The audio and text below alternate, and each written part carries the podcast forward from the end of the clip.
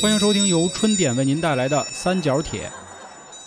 关注公众号“春点”，还有更多精彩节目等你收听。大家好，我是黄黄，我是老杭，我是小娇，我是李永成。哎，咱们七月啊，七月没有跟大家见面风水节目，因为永成去深造去了，进修，功力又大涨还可以吧？啊，所以咱们这个月啊，如期跟大家相见。节目开始之前呢，先跟大家说一个好消息。好消息是什么呢？如果各位以后有问题啊，可以在对应的节目或者是哪期节目都行，反正我每一个评论都会看，可以提一些问题。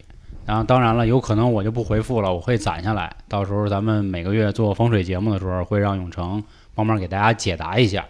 嗯啊，然后那我今儿先说一个问题吧，嗯，你说就是咱们上次说桃花的时候，嗯好多人说永成你就光放七月的了，那八月、九月、十月，我这时候才听节目，那我还怎么择日啊？择日啊，择日嗯这个我也看到了一个咱们热心的一个听友说了一个问题啊，就是这个择日没有讲啊，啊。这个坦白来说啊，这个择日这个东西比风水还难。我这么说吧，为什么？因为你看市面上这个择日啊，有二十多种择日的方法。啊我们一般分择日的话，分为很多的用法。你比如说啊，这个嫁娶。婚丧嫁娶不不，嫁娶就是哎，这个要结婚了啊啊。嫁娶我们有嫁娶的责任，这个叫做这个玉立碎金赋。哎，什么叫碎金赋呢？就是很细碎，然后呢含金量又高，哎的一个歌诀，这个叫玉立碎金赋。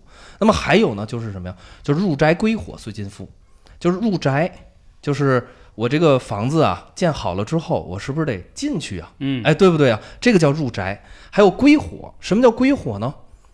老祖宗的这种牌位叫香火，南方居多啊，咱们北方呢可能少一些。哎，要把它放在这个最大的堂屋，哎的某一个方向，这个入宅归火。还有一个叫移喜，什么叫移喜？就是搬家。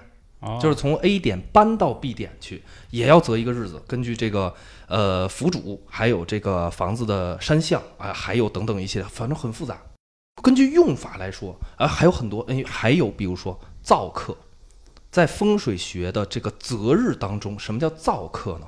就是我要修这个房子啊，我要修，哎，比如说我今年我要修一修西南，我要把门改一下，哎，我要择一个日子，什么时候破土，哎，什么时候去上梁，哎，等等一些，这些叫造客。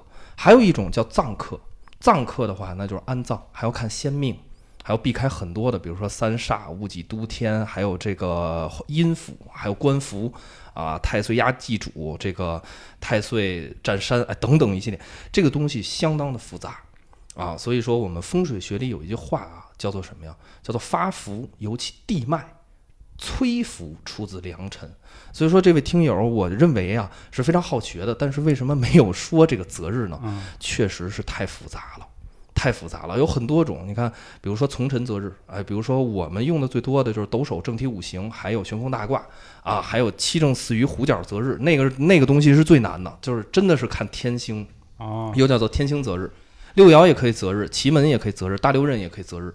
呃好多种择日方法，所以说这个择日这块儿来说的话，就用我的这个日子就可以了。如果说，比如说您没有听到，哎，之前的这个节目可能说呃错过了，那么也没有关系。为什么呢？因为这个风水布局来说，它的原理，我相信大家能够理解。首先，第一个，它的做法是什么？用花，对不对？嗯那么花它是一个什么东西呢？花就是一个美好的东西，它一定是。您看咱们敬佛菩萨的话，是不是也要用到花？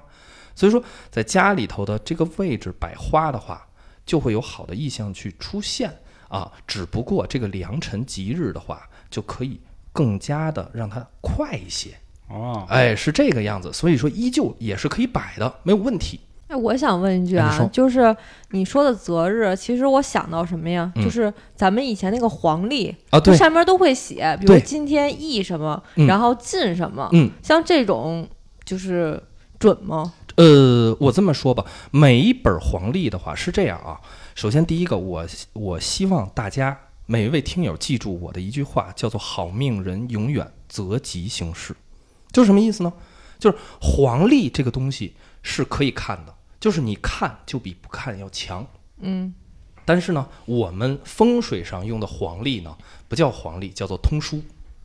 哎，就是这个通书和黄历有一点不同的是什么呢？我们在这个上边会有一些，比如说造葬的课，还有龙运、山运，还有阴府化活等等一系列这些复杂的这个东西，还有这个乌兔、太阳道山石。但是咱们老百姓、平民，咱们看黄历当中的话，就可以看到，哎，比如说今天宜什么呢？对，宜出行。嗯，哎，对不对？哎，今天宜什么？放水，对不对？还有什么？还有，其实黄历里还有叫做彭祖百骥，哎，丁不剃头，对不对？这个卯不穿井，这个黄历是可以看的。但是呢，坦白来说啊，至今为止我也没有看到一本百分之百正确的黄历。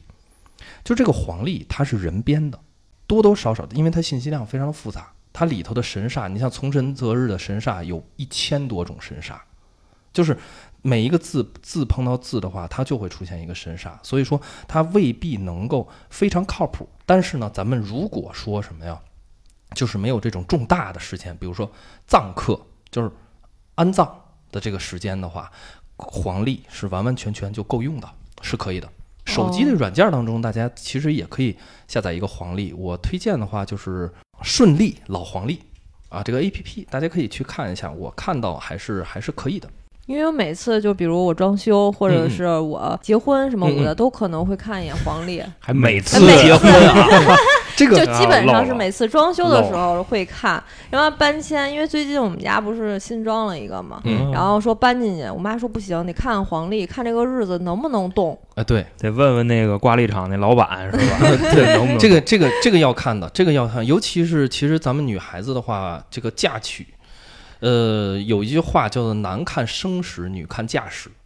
这个古时候女孩子的话，一辈子最重要的时间就是这个，哎，嫁人的这么一个时间，要用玉历岁月金赋，要很很详细的去推啊，还要看红庚，就是参加婚礼的人，完了包括这个家族，哎，他们的属相有没有一些冲克？你像南方这边的话，还有这个嫁娶，他们嫁娶的话会拉一条红布，哎，什么意思呢？就比如说这个王先生跟李先生结婚了，呃呃，对，然后呢，怎么着？这个王先生可能是属马的，咱们都知道属马的和属鼠的他有点犯冲，对不对？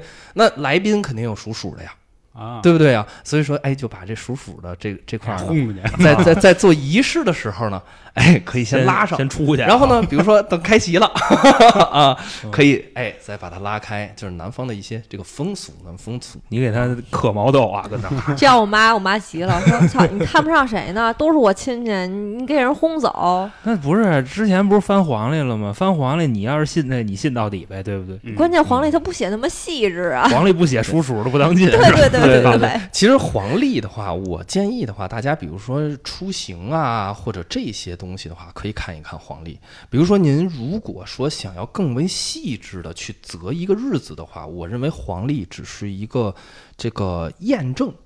啊，就是现在很很多我知道的，就这个这个市面上怎么择日呢？就是翻一本通书，但是这个通书有的时候也不靠谱，还是需要人去校对、去核对这一天到底能不能行，哎，对不对？哪儿行哪儿不行？这个大厦怎么避的？中化怎么调化的？小化小煞要制化，所以说这个东西择日确实是呃比较难，这个这个信息量也比较大，所以说这个 呃大家可以就是用就可以了啊。这个黄历也可以看，希望听到这儿啊，好多问桃花择日的就可以摆起来了，不用嗯非较劲这七月过去了。对，可以摆，可以摆，但是这个局啊，只限于今年啊，因为今哦。年的这个小悬空飞星东北这个艮方飞了一颗九子嘛，明年它就飞到别的位置了，哦明年还明年就换个地儿就可以了。一期新的节目，那意思啊你这又能产出一期，明明年 多好多好的素材，你说明年做法我就不说了，明年我就告诉这个，明年九子飞到离宫了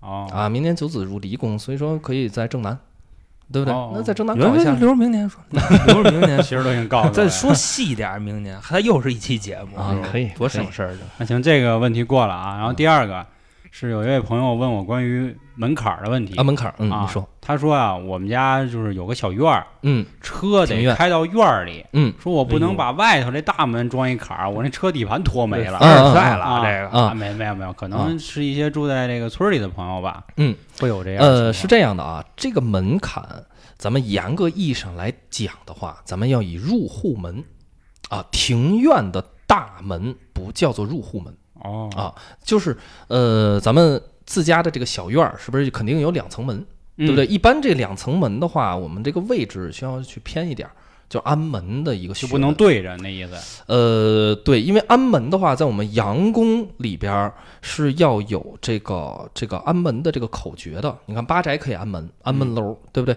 还有呢，我们一般用玉辇经，二十四座山，三百六十度分为二十四座山，每一座山它都有一个口诀。你看我们家是子山五象兼鬼丁孤虚分金开的前亥门，这个前亥门就压在了官贵和官爵，哎，这两个这个东西上边儿。所以说，呃，回回过头来啊，嗯回过头来，这个庭院的大入户门就不用搞门槛儿了。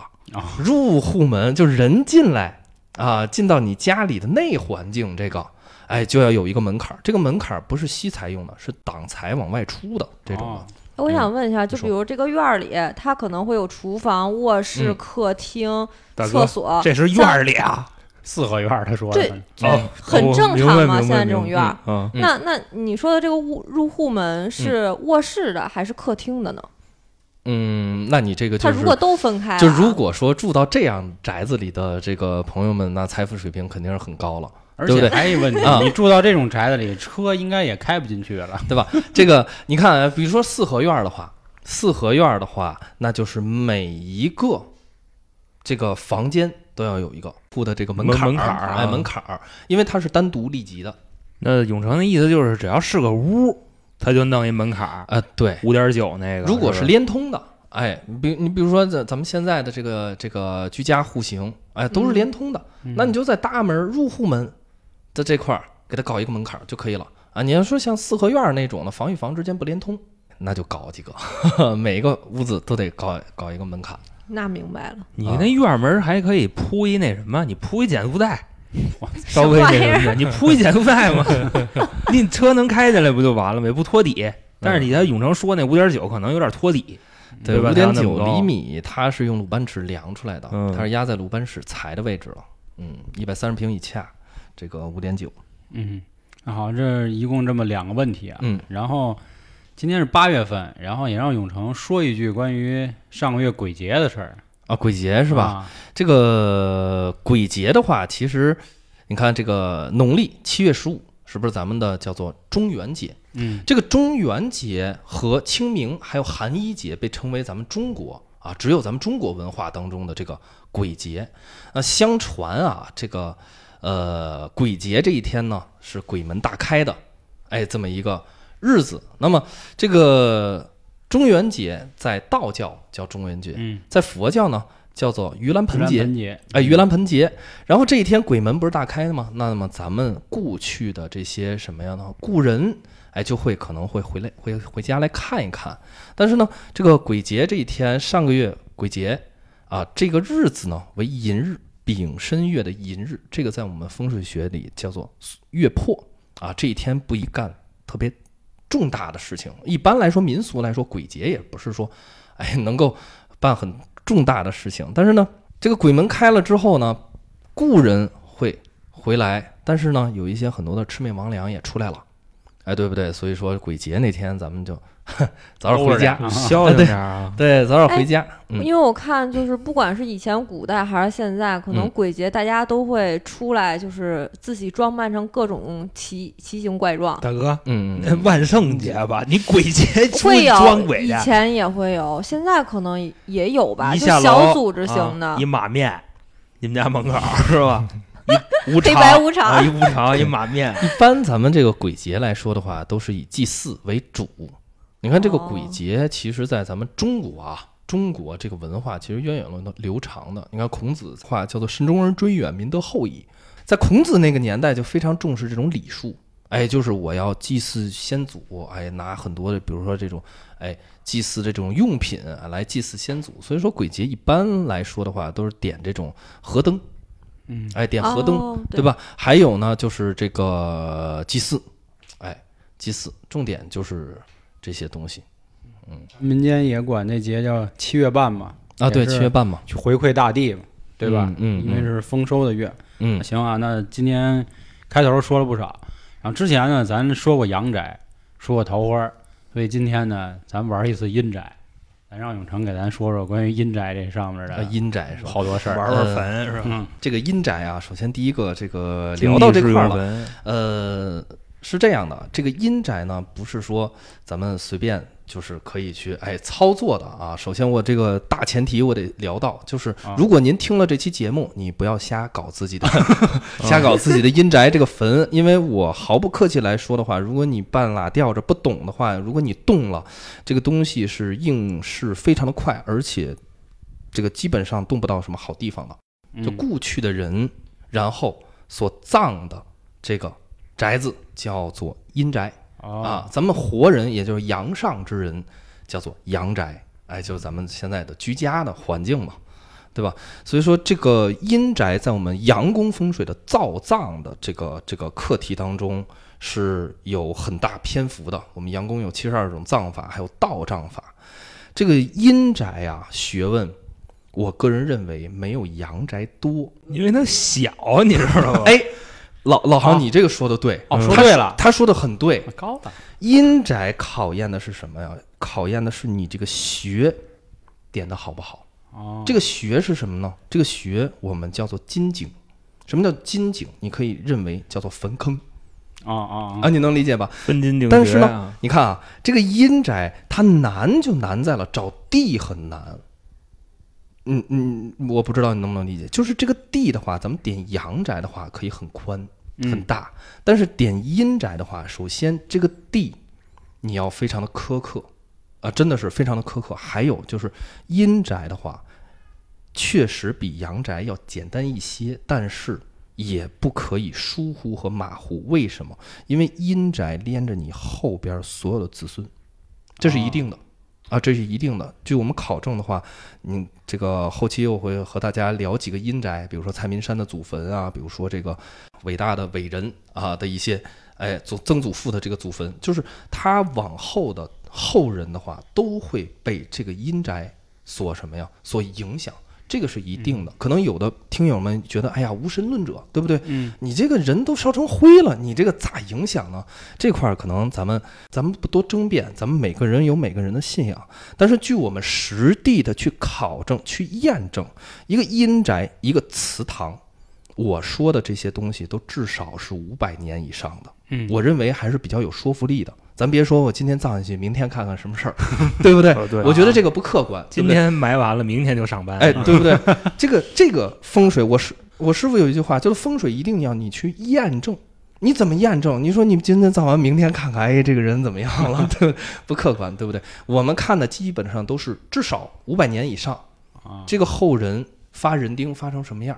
是发万丁，还是发千丁，还是甚至绝后？哦，哎，就属于这样。那你看，按理说那谁都没埋好，朱元璋也没埋好。朱元，你看朱元璋一没是吧？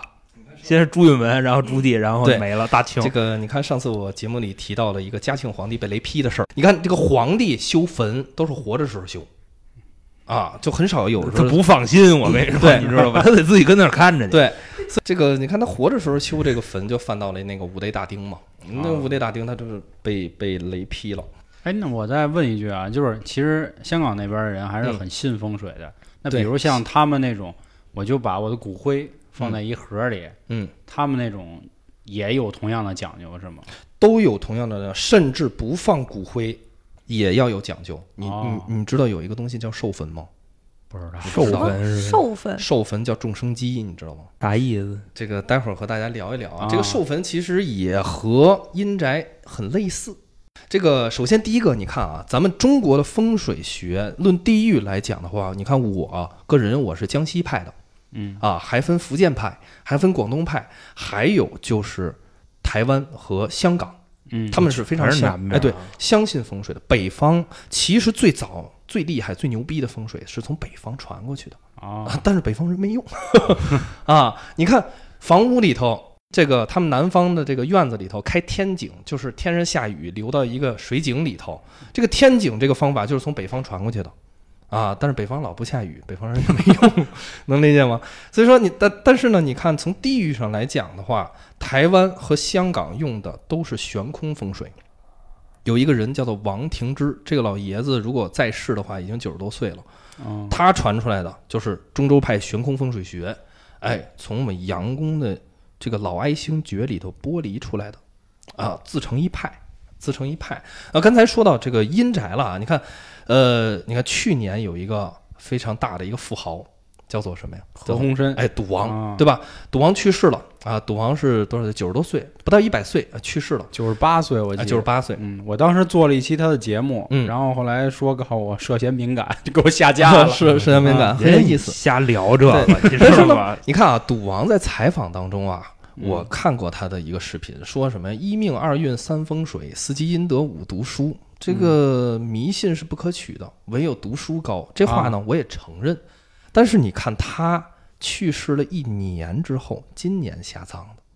是，其实他的好多赌场不也有很多风水局吗？哎，对，所以说你看这个这个有财富的人呢，他也 他其实就是居着，哎对而且他本身也是个红顶商人，他哎对肯定得宣扬这哎，个，是对吧？对，你看红正能量顶商人 晚清的时候有一红顶商人胡雪岩，嗯，胡雪岩那个故居我们也去考证了，就是西北方向缺了一个角啊，啊，这个到时候咱们再聊，嗯为什么是这个露宿街头最后非常破败了。何鸿燊赌王去年去世，今年下葬，他为什么今年下葬呢？很有意思，家里人争呢，不是这个东西就要等着，就是他的坟的坐山朝向，去年不能葬，哦，葬下去必出事儿，就是破财损损家的这种的，必出事儿。风水学里，刚才我我刚才说聊到择日啊，嗯。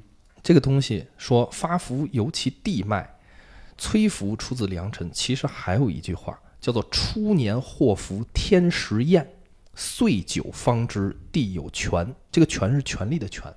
嗯哎，这是什么意思呢？就是我刚刚葬下去啊，这个日课伴随着可能我前三年、前五年都归我葬的这个时间管。你看，有的人他葬完了之后，家里出现了这种非常大的这种不好的事，损丁破财的这种的。嗯啊，有的人呢，你看葬完了之后，他越来越好，越来越好，发的特别多。所以说，赌王在选这个日子，他整整差不多等了一年多，就快一年了，找到今年的一个日子给他葬下去。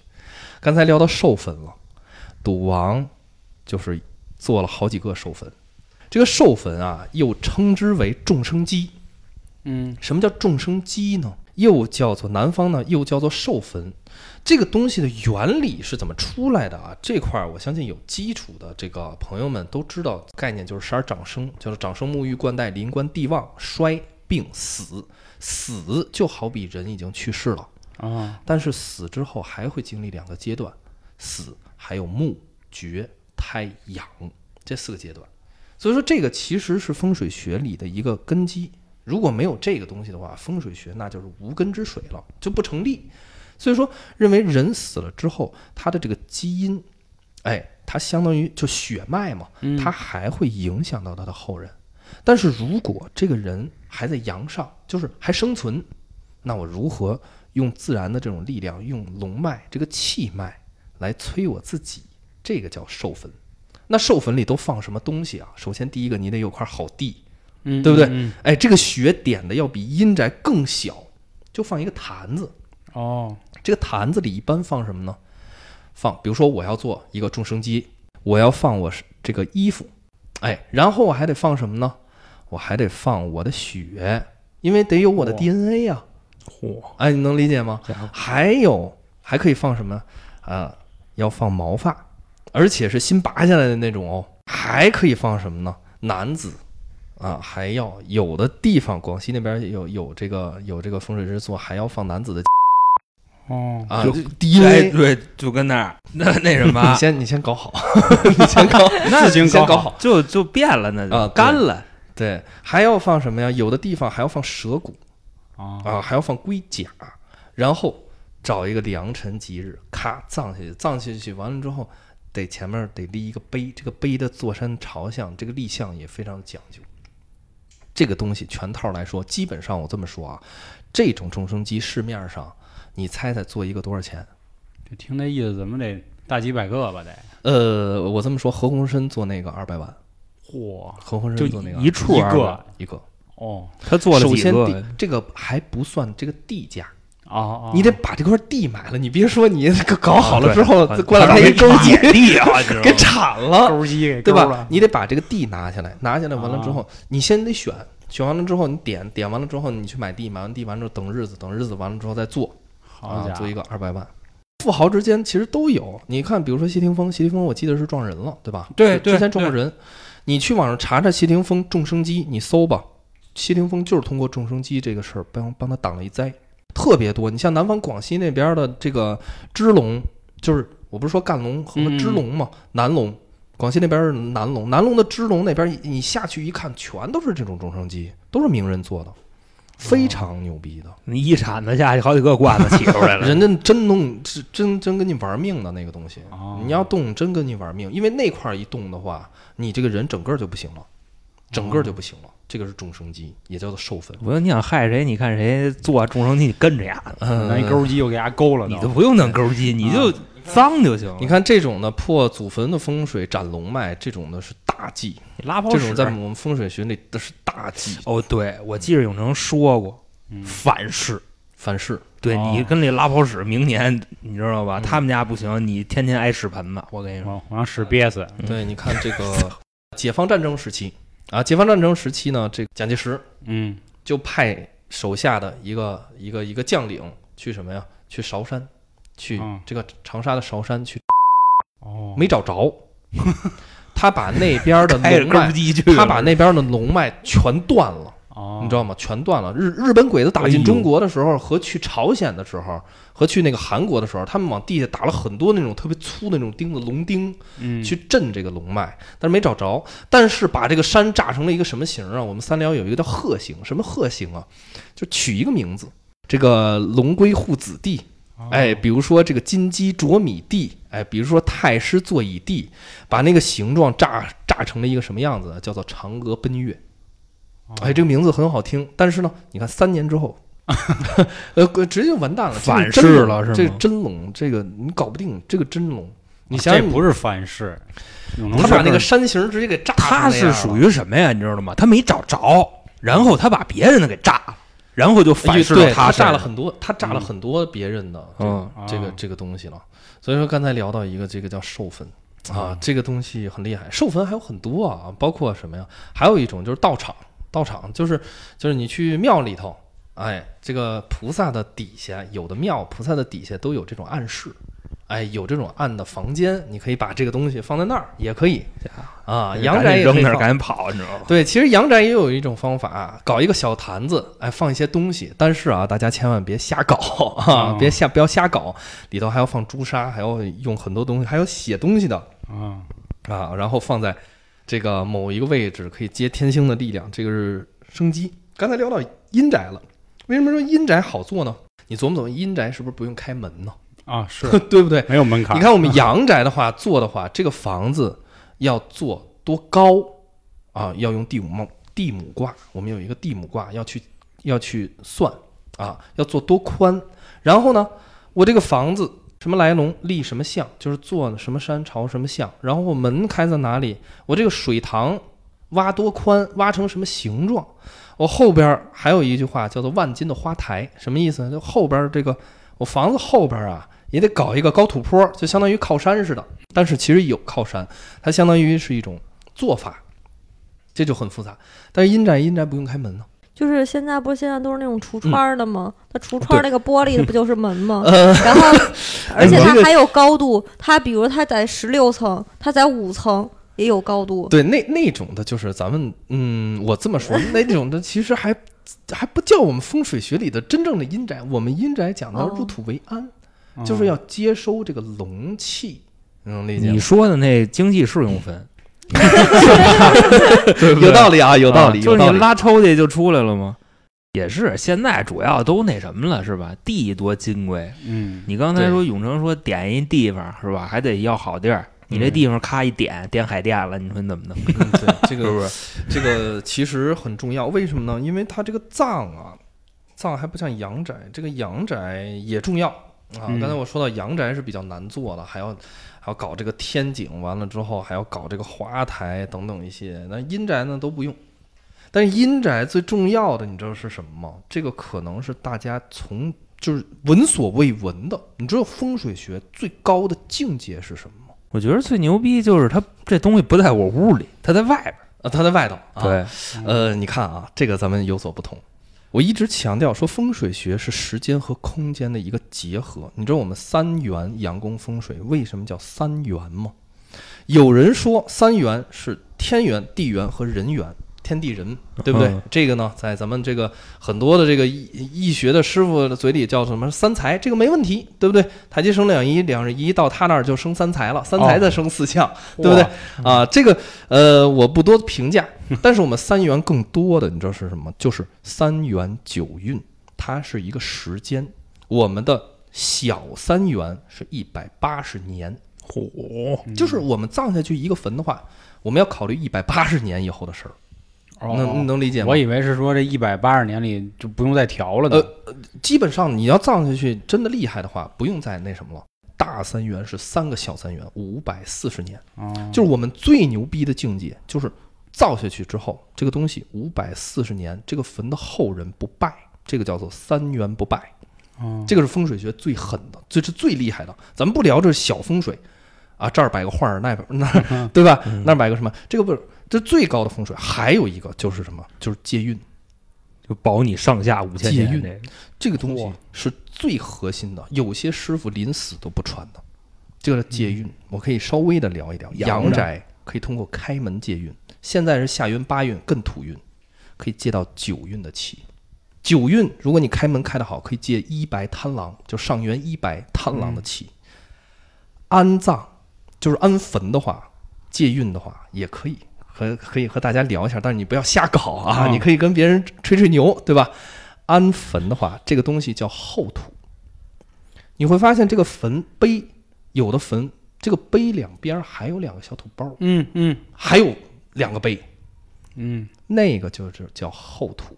那个后土的形状，这个那个碑的坐山和朝向，都是要经过测量，都是要经过测算，然后再结合我们阳宫三元的理气，呃如何做到三元不败啊？对不对？你说你一百八十年，你怎么搞？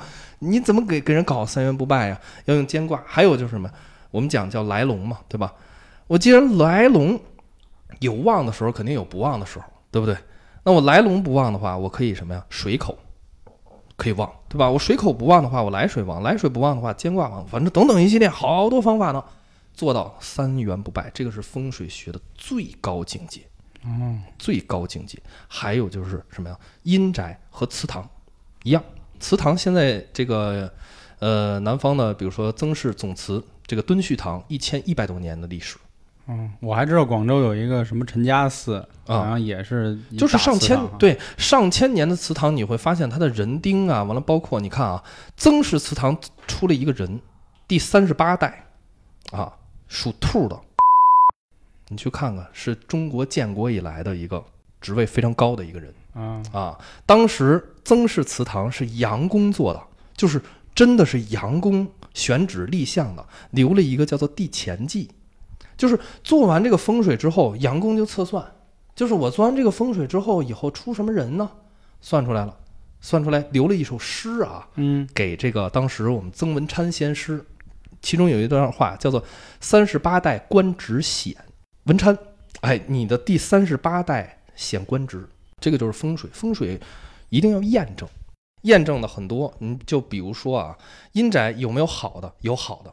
对不对？咱们刚才说的都是什么呀？都是好的，对不对？这个啊这个不败，那个不败，这个发科甲，那个发咒腹的，对不对？嗯啊，还有一些不好的，这个在我们风水圈里也是呃比较出名的，是一个清朝的人啊，嗯，叫做蔡民山。为什么他出名呢？因为蔡民山他自己就是一个风水师，啊，哎，他自己他创办了叫做广东悬空风水。为什么我一直在说我们阳宫没说悬空的事儿？就就是因为有蔡明山这个事儿。这个蔡明山呢，生前给自己选了一块地，坐山朝向啊。这个数据我就不多说了，反正最后稍微说一下吧。丁山鬼兼五子，水口总水口出了一个辰口，这个我一直在说。这个子怕臣来臣怕子，这个就是五雷打丁。嗯，这很尴尬，这个是五雷打丁，就是他可能没有得到我们杨公的这个口诀的真传，他选的这个东西，然后最后的结果是什么？最后的结果就是这个坟三代以后绝后了，绝户了，绝后了，没有后人了。就这个坟，你如何看它有没有后人呢？就是五雷没打定没有人来祭拜了，哦，这就已经算就没有了。哦，我并不是说，比如说我第三代生了个闺女，不会的，就是哦你你会看你你就打听吧。首先这个坟你看着破破烂烂的，啊，对不对？第二的话，就是每逢清明这种时间段的话是没有人祭拜的。第三的话，通过验证，你去打听，确实是三代之后就没有后人了，这个就很尴尬。所以说说这个就是阴宅。为什么我在节目开始的时候，我聊阴宅之前，我说你一定不要瞎搞，有的胆子真大。我跟你说，我广州的我听过一个用阴奇门，就是啊奇门遁甲，有一个阴盘。阴盘奇门去干嘛？去给人家看风水，阴宅风水。嗯，调三年死了仨人儿，我家伙，搞了三年死了仨人儿。这一点儿都不白调。这个师傅，这个我不是说嘲笑或者怎么样啊，嗯每一个案例都是我们血的教训，这是一定的。让我们这方面，我师傅反正跟我说的就是李永成，你绝对不能出任何的差错，你不能出任何的差错，就非常的苛刻。嗯就是这个师傅最后就是以后这辈子不碰风水，那刚才你提的那个蔡明山，他那派还有吗？现在？现在还有哦，广东的悬空风水啊，哦还有中州悬空风水，广东派的这个悬空风水，还有悬空风水讲究时间多，它不讲呃这个也讲地理，但是呢，嗯这个呃这个就是有点专业性了。我啊一般的话，你看它悬空的望山望向、双山道向，对不对啊？这个这个双星到象，这个双星到山的这个。呃我就不解释了，这个嗯原理是非常复杂。行，那你看还有一个案例，这个也是真实的，这个是近代的啊。嗯，广西有一个祠堂叫做黄氏祠堂，哪个黄？就我这黄。哎，对，皇室啊祠堂，但是跟你没关系啊，啊 你放心。这个祠堂是什么情况啊？就是在广西当地有一个就是亿万级的富豪，我认为亿万级的就还不错了。很牛逼了。他呢想什么？因为广西那边风俗想什么呀？就是这个想给自己的这个姓氏啊啊家族想立一个祠堂。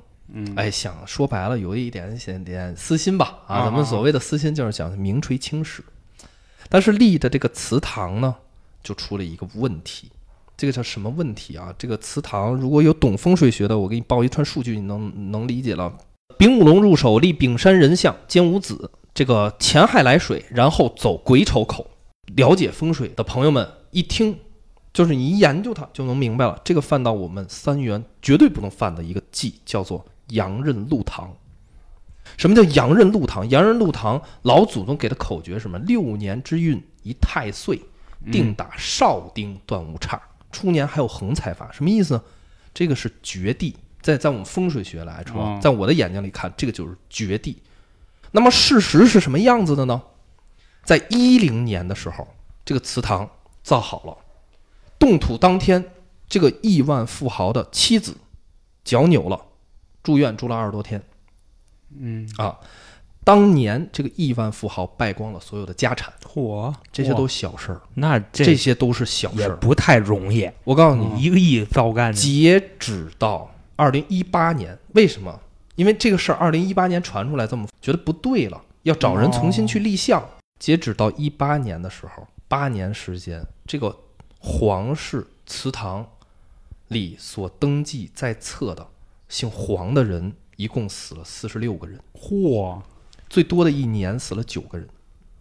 啊这个是事实，各位，这个是事实，没有说一点一丁点儿水分在里头，就是这个祠堂立错了，它只收水，但是不隔龙，能理解吗？就是民间的风水师很多的三合派的，他不看龙，他只看水口，他水口也搞错了，而且右边这个看这个图片的话，还有右边白虎方、白虎杀、白虎抬头，白虎抬头就打少丁，就是打小孩子，而且这四十六口人。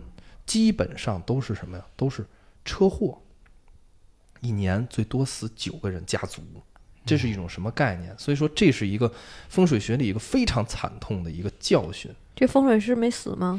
你听我说，这就是为什么说我们行里还有一句话叫做“庸师杀人不用刀”。这四十六口人的人命，你说是这个业障谁来背？肯定有风水师嘛。风水师要承担很大一部分。嗯嗯，所以说这个阴宅这个事儿，还有祠堂这个事儿，不是说瞎搞的。你搞搞你搞错了之后，真的是非常差。那他没有说，比如第一年出事儿了，比如说嗯啊，然后我发现不对，我调一调，这玩意儿有没有可能说能给扭转乾坤的，不是，因为他那个哦日课已经决定了，他那天的日课是禁火禁火日课，禁火课。这个祠堂刚刚做下去出问题，不是这个地的问题，你就永远记住我这话。这个祠堂，比如说打个比方，这个我安坟，安完坟之后，第二天我脚扭了，这个事儿不是这个地的问题，这个事儿就是日课的问题，就是葬的这个日子哦，啊。你看，就已经决定了后面怎么都躲不开了，是吧？呃呃，，对，这个日子先决定了，大概再决定前十年的运气。所以我们杨公有一个叫做“千金造命歌”，就是择那么一个日子，然后后边儿才知道什么“岁久方知地有权”嘛。刚才有一句话，“岁久”就是日子久了，我才知道，哎呦，这个地好厉害。这个日课可能稍微的，呃，还还轻一点。那选选日课，那就就你要还要考虑这个补龙伏山，龙来龙可能是一条细脉，怎么办？用日课这个时间，给它把这个龙气给它补上。这个相当复杂，这个相当复杂，所以这就是风水学里一个什么非常惨痛的教训。那么还有一个就是什么呀？就是在这块儿的话，咱们只是聊一聊什么风水啊，咱们不多这个更多的去评价。是鬼山丁兼丑位，水口出艮口。这个东西犯到了我们阳宫的一个什么呢？三忌叫做贫单绝。什么叫贫？什么叫单？什么叫绝？这是三个字啊。贫就是贫穷，单有两个意思。第一个就是单一，嗯就是婚姻不好嗯嗯啊；还有就是光棍儿；还有一个就是单，就是自己一个人单传；还有一个就是绝。绝的话，那就是可能就是后人，哎，会出现问题。那么犯到的这个贫单绝，咱们可以去翻看历史，敌人妻子被国民党抓住了之后，残忍的被杀害掉了，还有一个儿子叫做牺牲在了什么抗美援朝战场，嗯，嗯，对不对？所以说，你说风水学它是迷信，好，OK，我也承认，嗯。对不对？啊？那但是呢，很巧妙，这些东西无一都被一一的去验证，哎，这个就 说不明白了，说不明白。其实聊到这儿的话，其实给给想给大家说一个这个故事，就是咱们的中医和风水。哎，中医和风水。然后我之前看过一个视频，就国医大师张灿甲，这个是真是大师啊，这个是非常厉害的。国医大师张灿甲是一辈子研究中医的，他在学徒的过程当中呢，就是学这种老祖宗传下来这种经典的这种药方的时候，看到一味药，这味药叫什么呢？叫浮小麦。那什么叫浮小麦呢？就是你抓一把这麦子扔到水里头，浮上来的就是浮小麦。这个沉下去的那就是饱满的麦子嘛，其实就是这个瘪麦子。那张灿甲大师呢，一看这浮小麦呀、就出现在药方里，他就划了。为什么呢？这浮小麦的主要成分是不是跟面包差不多呀？嗯但是这方子开出去之后呢，无效。把浮小麦又加回来之后，再开出去，消如浮骨，就特别厉害。当时吃一剂就好，老头儿就惊了，老头儿就惊了，就？惊了，就你琢磨这事儿吧，对不对呀？你说，你说你加了这么一个，就是看起来很没用的，看起来很没用的一个东西，你把它放进去之后，哎，人就好了。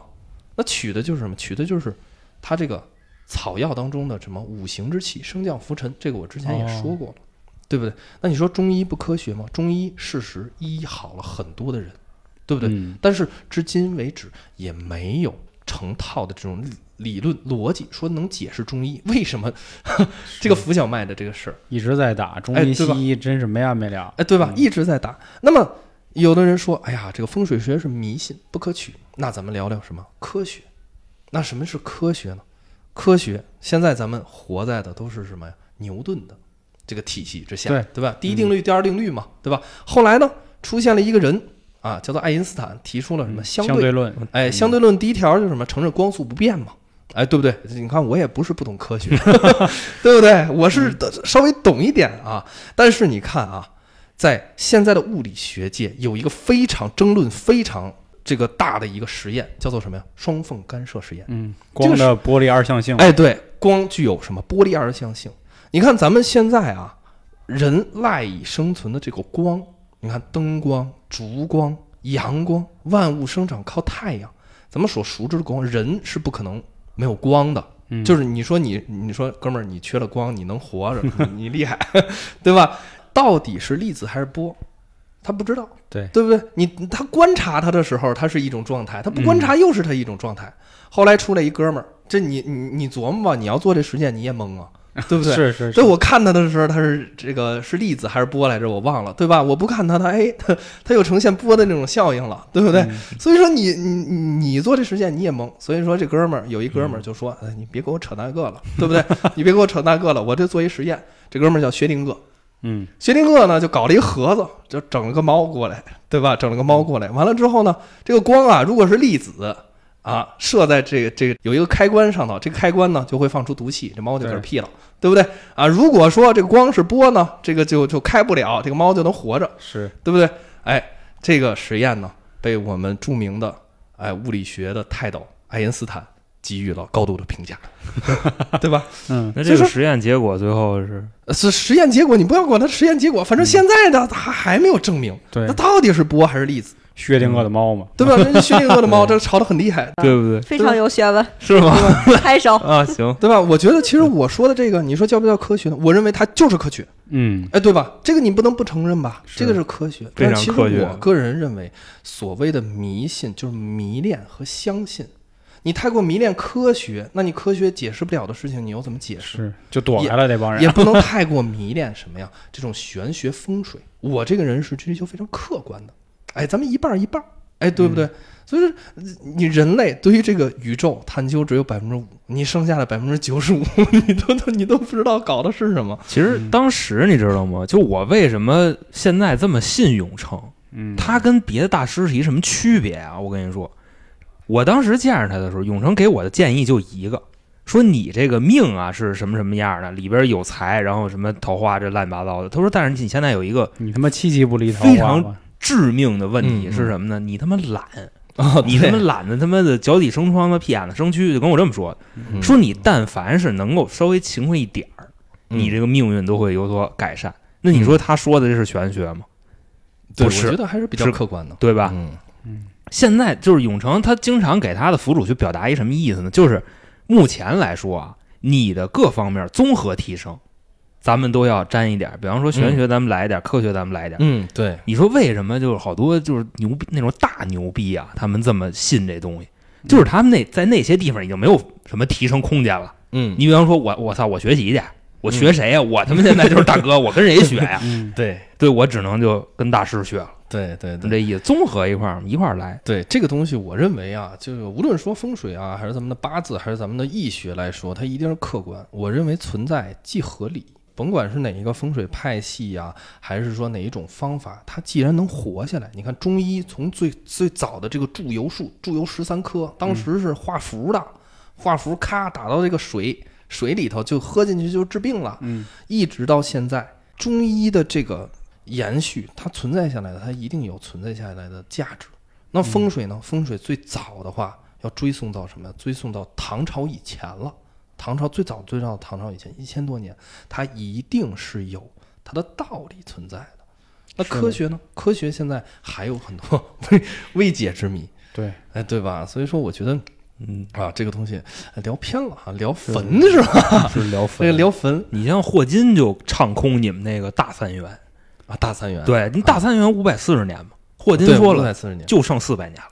就是大三元以后就没有必要了，就弄俩小三元就可以了，你知道小吧？三单儿，对对，小三的，对，刚才聊了一个风水学的一个至高的境界。这个我们阳宫，哦，我可以这么说，所有的风水最高的境界，那就是三元不败了，就是一百八十年，嗯或者是五百四十年。那觉得这样吧，我嗯觉得这关于坟的事儿，我最后再问一问题啊你说嗯，就关于合葬这事儿，你怎么看呀？合葬，合葬可以合葬，但是问题就在于什么呀？我们要葬的话，要考虑什么？要考虑嗯先命。什么叫先命呢？就是去世的这个故人的年命，这个山头不能冲，哎，不能冲。你比如说，打个比方，你属马的，啊你做子，你你给给你搞了一个子山午相的，子午冲嘛，对不对？啊啊那就不行。剩下的一般啊，不过多做考虑。我们的重点在于什么？重点在于就是选地，完了包括这个这个这个日课，但这方面的做法来说，没有特别大的这个这个要求，没有什么特别大的要求。你让他们这个有配阴婚的，我觉得这个配阴婚就是有点迷信了那关于这个要怎么说阴宅啊！阴宅阴宅还有想了解更多的啊，或者说您自己别瞎弄，啊，不不要瞎搞啊，不要瞎搞。这个如果你搞了出了事情，不要来找我啊，这个业障我不背啊。到时候你知道吗？就弄这个坟的时候，拿出这期节目在那听，听完，哎操，行，我跟这儿我铲一块儿，还行，永成这期并没有教他们一定要怎么做，没有说具体方式。他再三强调，就对不要跟着闹，对嗯不要搞啊。对，如果一定要要真想给家里弄啊，可以到时候请教请教永成。嗯，嗯，那您可以关注微信公众号“春点”，春点是汉字啊，里面有进群的方式，然后可以联系小编，到时候找到永成也可以批批八字啊什么的，嗯，好吧？那我觉得今儿让永成先歇会儿，嗯说不少了，咱们下个月见吧，好吧？那感谢各位的收听，拜拜。拜拜。拜拜拜。